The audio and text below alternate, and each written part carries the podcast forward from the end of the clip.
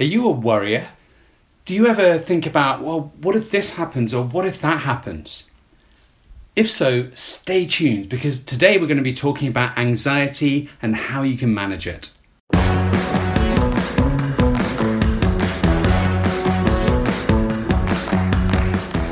Welcome to this week's podcast, and today we're going to be talking about anxiety.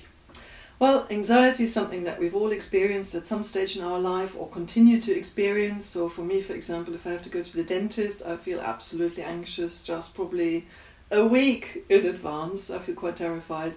Or if I see a spider, I might feel very anxious.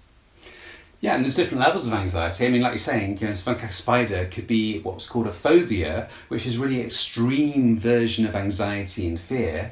Mm. Whereas often we experience just like milder anxiety. It's like, oh, you know, what if this person doesn't like me? You know, for example, if we're going out on a date, it could be, you know, what if what if they don't like me? What if they don't phone me back?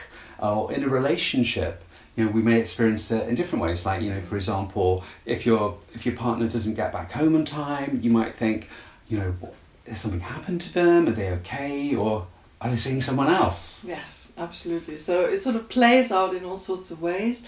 And it's this sort of excessive worry, isn't it? It's this sense of uncertainty, not knowing what's around uh, the corner. So uh, anxiety is often or mostly uh, focused on the future, about what might be coming our way. Um, and it's ultimately a response to a perceived threat that we are experiencing.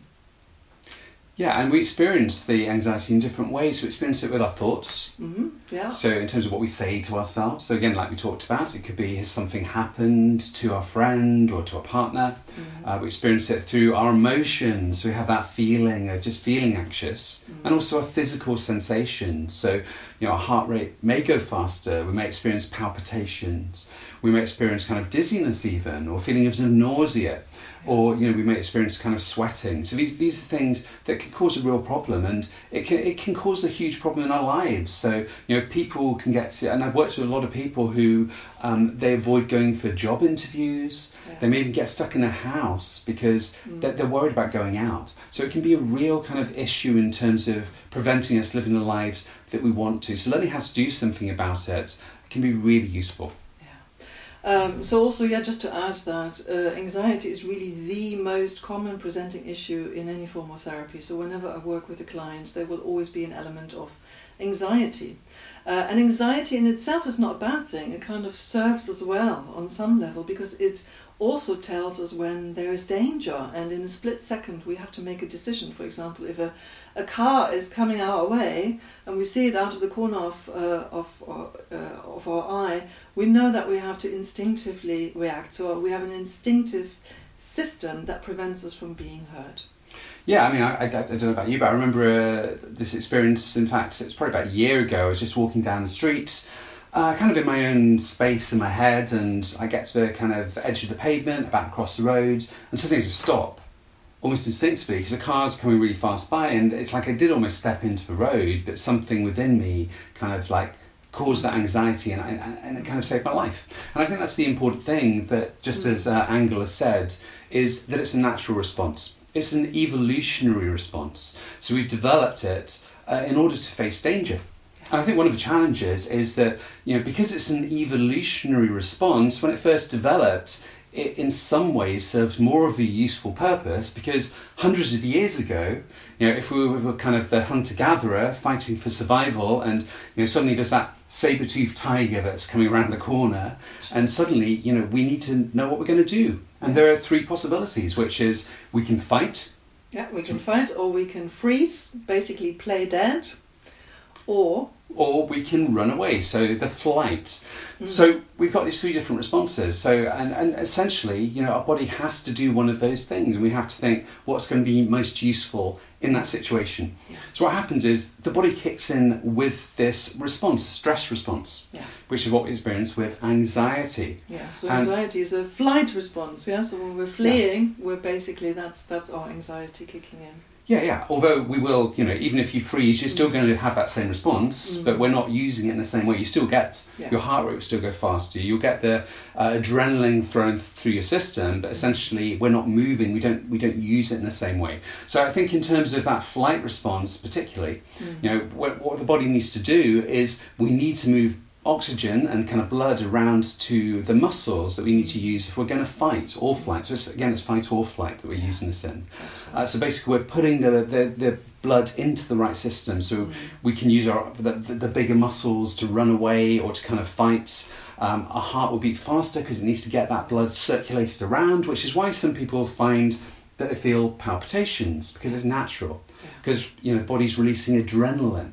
You know, the sympathetic nervous system kicks in and it's doing all of these things. You may find as well that sometimes if you're uh, under anxiety, that your digestion gets affected, like your stomach grumbles, or you kind of you feel nauseous, or you need to go to the loo more, or less. Yeah. It could be either. Yeah, And again, that's because of the processes that are going on in the body, which hundreds of years ago what we needed to deal with a real physical threat. yes. But the problem is that these days, most of these threats aren't really physical. They're just perceived threats. That's the Yeah. problem, isn't it? Yeah. It's like our kind of our body or our head running away with us and kind of telling us that there is danger when there isn't actually any danger. So it's just a perceived threat that we're dealing with. Yeah, absolutely. And you know, for example, if if your boss at work says something to you in a certain way, like you know your job could be at risk, and suddenly we we kick in with that same response we'd have had to that saber-toothed tiger. Mm. Uh, but the problem is, whereas in the past we could have run away, and actually when you run away, mm.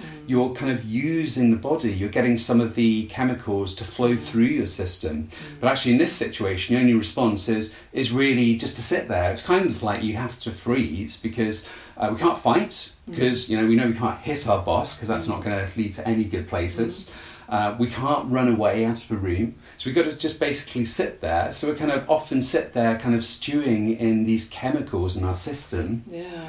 and so essentially we're not we're not dealing with them. So we often feel even worse. And that's really it's really interesting because uh, what's been observed with a lot of animals who are running away um, in flight, what is often noticed when they are out of the situation of danger, they start shaking their body. So they literally shake it out of their body, so they get rid of the chemicals that have accumulated in their body, and that is something that's often recommended to um, people, for example, who have experienced a lot of trauma. So one of the treatment options with trauma is to encourage people to literally start start shaking it out of the system, getting it out of the body. Yeah, absolutely. And I often say to people as well, like in a, in a work situation, you know, when you've been through that time where you've had that stress response, you're feeling anxious, mm. do some physical exercise. Mm. Just walk around the block mm. or go for a run later. And I also think, you know, because sometimes if you haven't done anything physical, you've got these things sitting in your system. You try to go to sleep and you can't sleep. Yeah. But if you do some exercise, you can help some. You can help basically your body to kind of get rid of some of these chemicals. Doing, and then you can do some relaxation because what we want is as well is for our body to counter that stress response, which is the parasympathetic nervous system. And when we get that to kick into place, well, suddenly we, we deal with the adrenaline. So we have noradrenaline that kind of counters uh, that response. We basic we basically will um, we, we will start to kind of slow our heart rate down. We'll start to kind of get our system flowing naturally. The blood starts to go back to where you know we need it when we're more relaxed, like the digestion and the other kind of processes. Absolutely, because it's, it's either going to be our sympathetic nervous system that in act, is in action, so that's the one that's telling us run, run, run, or freeze, or you know the which basically gets us away from danger, or our parasympathetic sympathetic nervous system, which basically brings us down out of you know out of this sort of situation of stress. So we can't be doing both at the same time, and that's why it's really important that when you practice using uh, uh, your parasympathetic nervous system, calming yourself, soothing yourself, automatically the anxious thoughts and the anxious feelings will be brought down as well.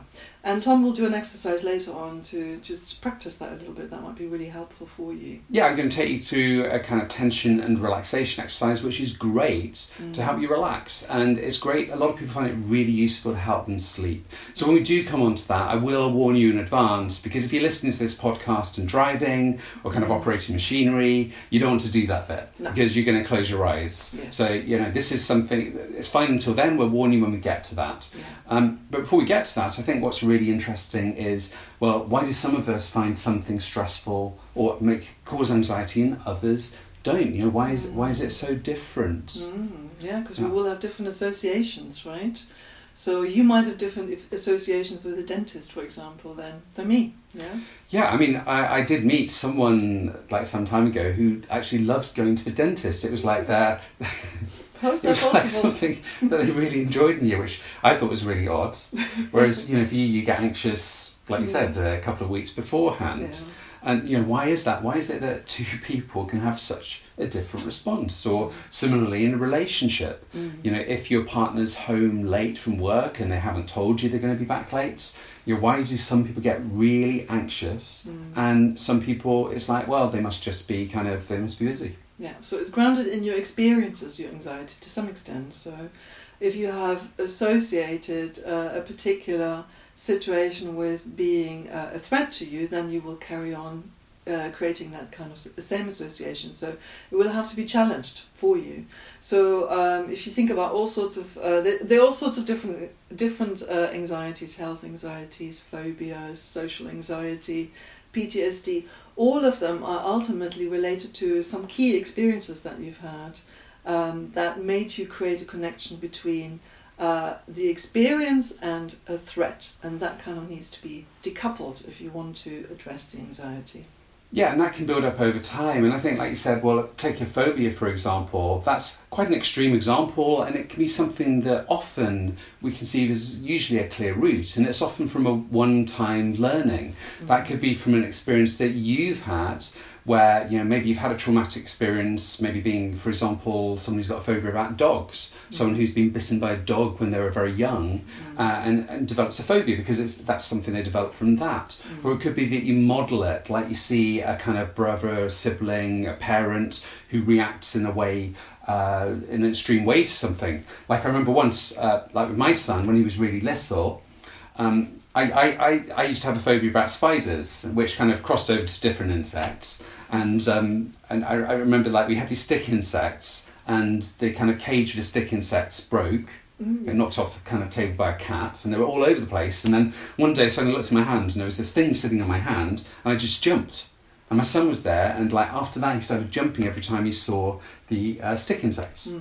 So the way I got over that was, well, first of all, I wasn't that fond of stick insects, but I just decided, well, I've just got to put one on my hand and actually just kind of look at it and just feel comfortable with it because I need to model a new response. Mm.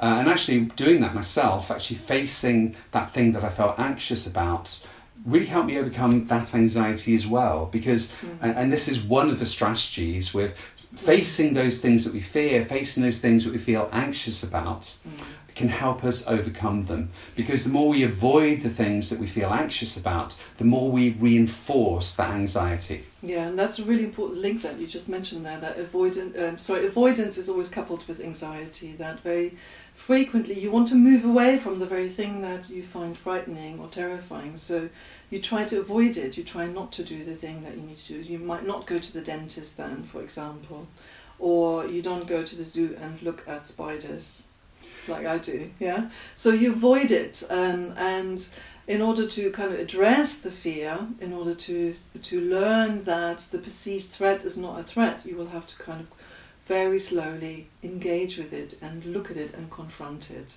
This is not something that you do like radically. There have been in the past there have been attempts to do these sort of radical flooding exercises with clients, which is not a good idea, but you do it gradually and safely. You do something what we call exposure, yeah? So you slowly expose a person who's got a fear to the very thing that they are fearing. Yeah, and, and the strategies that Angela mentioned, like flooding, in the past, they can actually be very successful, Right. but they can be quite kind of challenging, and Yeah. generally, I don't think many people do do them. I think they use sometimes. Mm. Flooding might be like, say you had a fear of spiders, then you might lock the person in a room full of spiders until the screaming stops.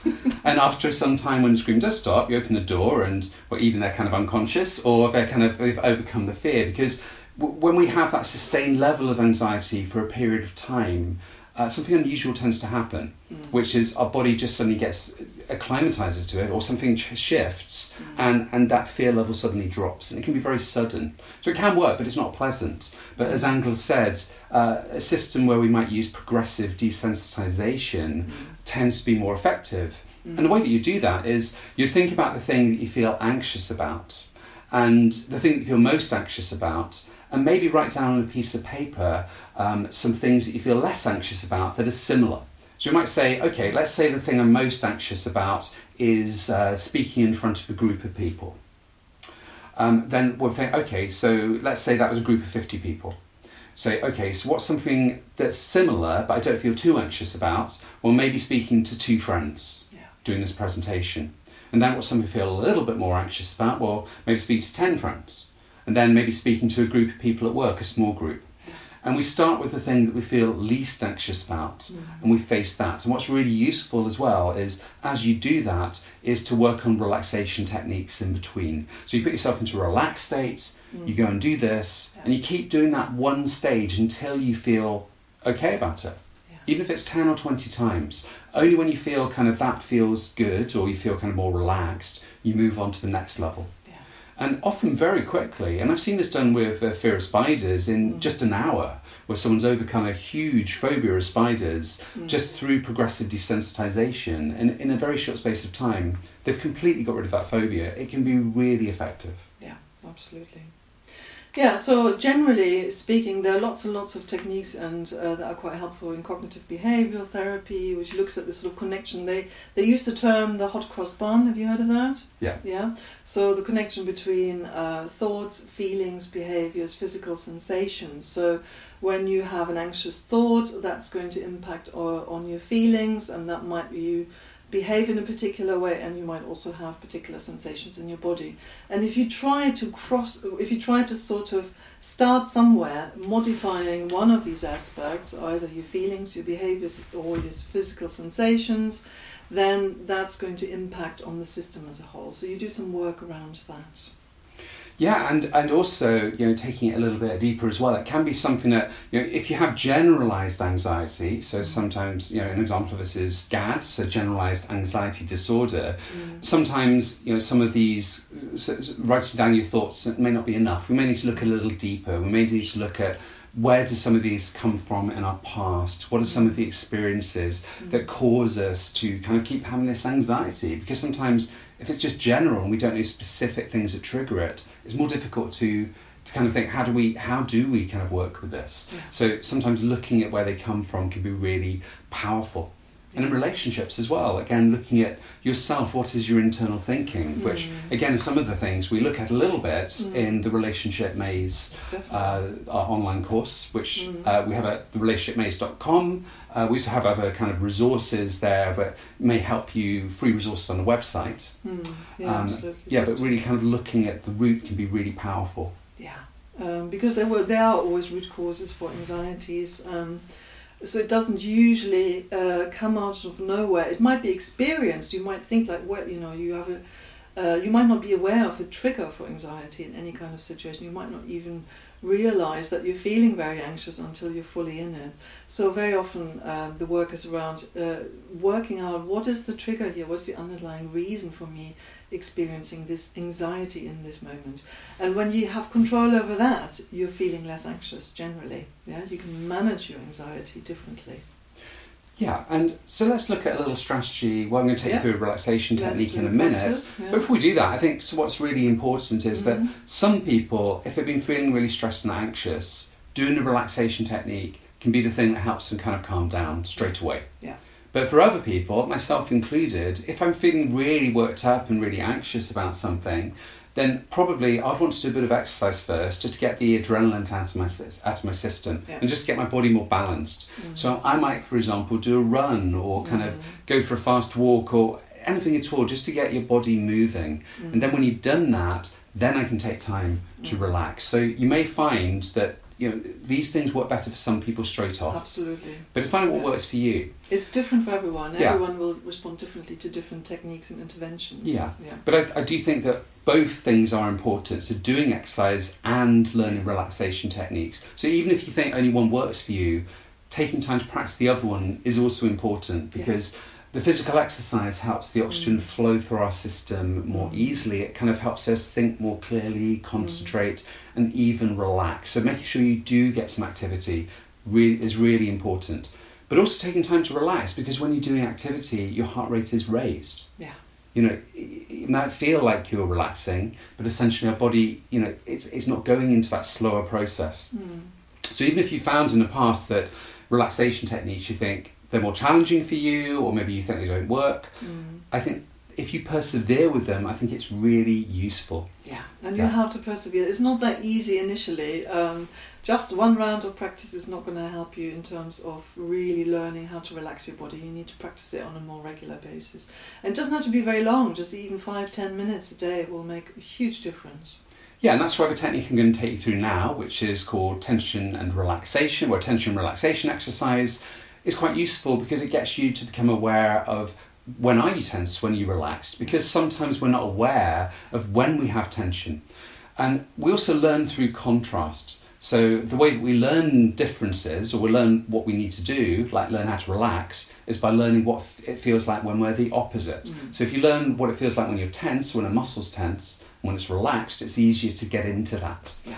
Uh, and like I said, this can be really useful to help people sleep. So in a moment, I'm going to take you through this. Again, if you're driving or you're operating machinery, um, then don't listen to this part. Listen to it later, but do listen to it later because it can be really useful. It can also, like I said, if you find it tr- uh, you have trouble sleeping sometimes, maybe listen to this then. It can be really, really effective. Mm. So I'm going to ask you in a moment to close your eyes, make yourself comfortable. So sit down or lie down. And I'm going to ask you to tense each muscle group in turn. I'll talk you through it, and then you're going to relax it.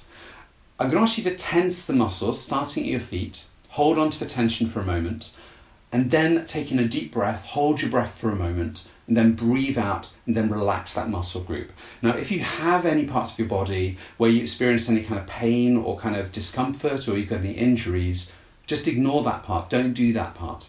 Or if there's areas you don't want to tense, you don't have to. Just do the, the areas that you feel comfortable tensing and relaxing. So just go with this and adjust it according to what feels right for you. So ready? Just make sure you're sitting or lying down. And just start by closing your eyes and tense your feet and your toes. So tense out your toes, tense out your feet, scrunch them up if you're wearing shoes. Feel the toes like clenched, like little fists of your toes. Okay, now take in a deep breath and hold your breath for a moment. Now breathe out let go of that tension. Let your toes relax, let your feet relax. And just notice those feelings in your feet and your toes when they're relaxed. You might notice a warmth or a coolness, even a tingling sensation. Now let's work on the rest of your legs. We'll start with the lower legs. Um, you might tense your feet again. It's fine if you tense the muscles you've already tensed, but just focus on the lower parts of your legs, so the calves, the shins. Try and tense them. Maybe tense your feet again as well if that helps. If you need to tense your upper legs too, that's fine. Hold on to that tension, feel that tension, notice what it feels like. Taking a deep breath for a moment. Breathe out, let go of that tension. Let your lower legs relax. Good, now let's work on your thighs and well, your hamstrings, your quadriceps. So tense your upper legs, maybe tense the whole legs if it helps, but focus on the feeling in your upper legs. So focus on that tension in your thighs.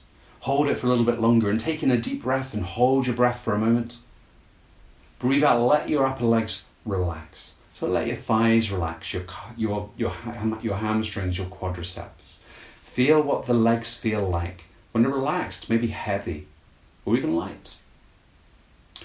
Now let's work on your stomach and your lower back. So tense your stomach, tense your lower back like you're bracing your body for an impact. Hold on to that tension, feel the stomach clenched, lower back tense. Taking a deep breath and hold your breath for a moment. Now breathe out, let go of that tension, let your stomach relax your lower back, relax. Yeah, just feel your back against the chair or wherever you're lying or whatever's supporting it, if anything is supporting it. Good. Now tensing your chest and your upper back. So tense your chest, tense your upper back. Hold on to that tension, really tensing the upper body. Notice that tension in the upper body. Taking a deep breath and breathe out, let your upper body relax. Relax your chest, your shoulders. Let go of that tension. Good. Notice that feeling in the upper body and your lower body when it's relaxed. The muscles relaxed. Now your arms and your hands, let's do the whole thing together. So tense your hands into fists, the fingers into fists, tense your arms, your forearms, your upper arms. Really feel that tension, just like your arms, like iron rods. Fists tense, like we're going to punch something. Hold on to that tension, breathe in, hold your breath for a moment. Now breathe out, let your hands, let your arms relax, let go of that tension. Feel the weight of your arms or the lightness. Feel the feelings in your fingers, maybe a kind of tingling or a kind of warmth. And finally, let's work on your head and your face. So tense the muscles in your face and your eyes. No one's looking at you, so just don't worry if you kind of grimace, if you kind of tense your eyes, really tense it, tense your jaw, tense the upper head, tense the neck, even the shoulders, maybe scrunch your shoulders up, get that whole tension going through the head and the face. Taking a deep breath and breathe out, relax your shoulders, your head. Let your eyes relax, your jaw relax. Let the muscles around your jaw, your eyes relax. Make sure your teeth are gently parted. And for a moment, just focus on your breathing. Focus on your breathing and breathing in slowly, maybe to a count of three. And then out to a count of three. And just before we finish this exercise, as you slow your breathing down, think about a peaceful place. So, some sort of scenery or somewhere where you can relax. Maybe even it's a comfortable chair at home, or it could be a place you've been to that you find very relaxing and soothing. But just imagine that place now. So, go on a little holiday in your mind to find that place. And just enjoy that place for a few moments longer. And when you're ready, just come back to the room, open your eyes, and just feeling more awake and alert. Good. So, welcome back, and that's just a little process. And uh, often, when I'm taking people through this one to one, I spend even longer doing this. Mm. Uh, but this is a really useful thing to practice again and again. So, whether you found that you could relax, relax completely this time, mm. or whether you need to practice it a few times, it's absolutely fine. Yeah, but it's a wonderful exercise, and most people really find it very beneficial, and they can relate to it, because particularly the sort of the, the you know the tension and then the letting go. It really gives you a sense of oh, this is what it feels like when I'm not tense. I'm not holding on to all this stress in my body. So it's yeah. great. It's a really good exercise. Great. So yeah, well, let's well, leave it there, shall we? Yeah, let's yeah. leave it there for today. So we hope you enjoyed this podcast. And again, like with all of them, please share the podcast with anybody who might benefit, uh, and also subscribe to our podcast. And make sure you tune in next week to our next podcast. And if you really like the podcast, it would be wonderful if you could just write one line, give us a little review on Apple. That would be fantastic. It's really helpful. Sorry, it's a bit of a plug here, but it would help us to get more exposure with the podcasts. Excellent. So we look forward to well, seeing you or kind of like talking with you next podcast. Take good care. Bye. Bye.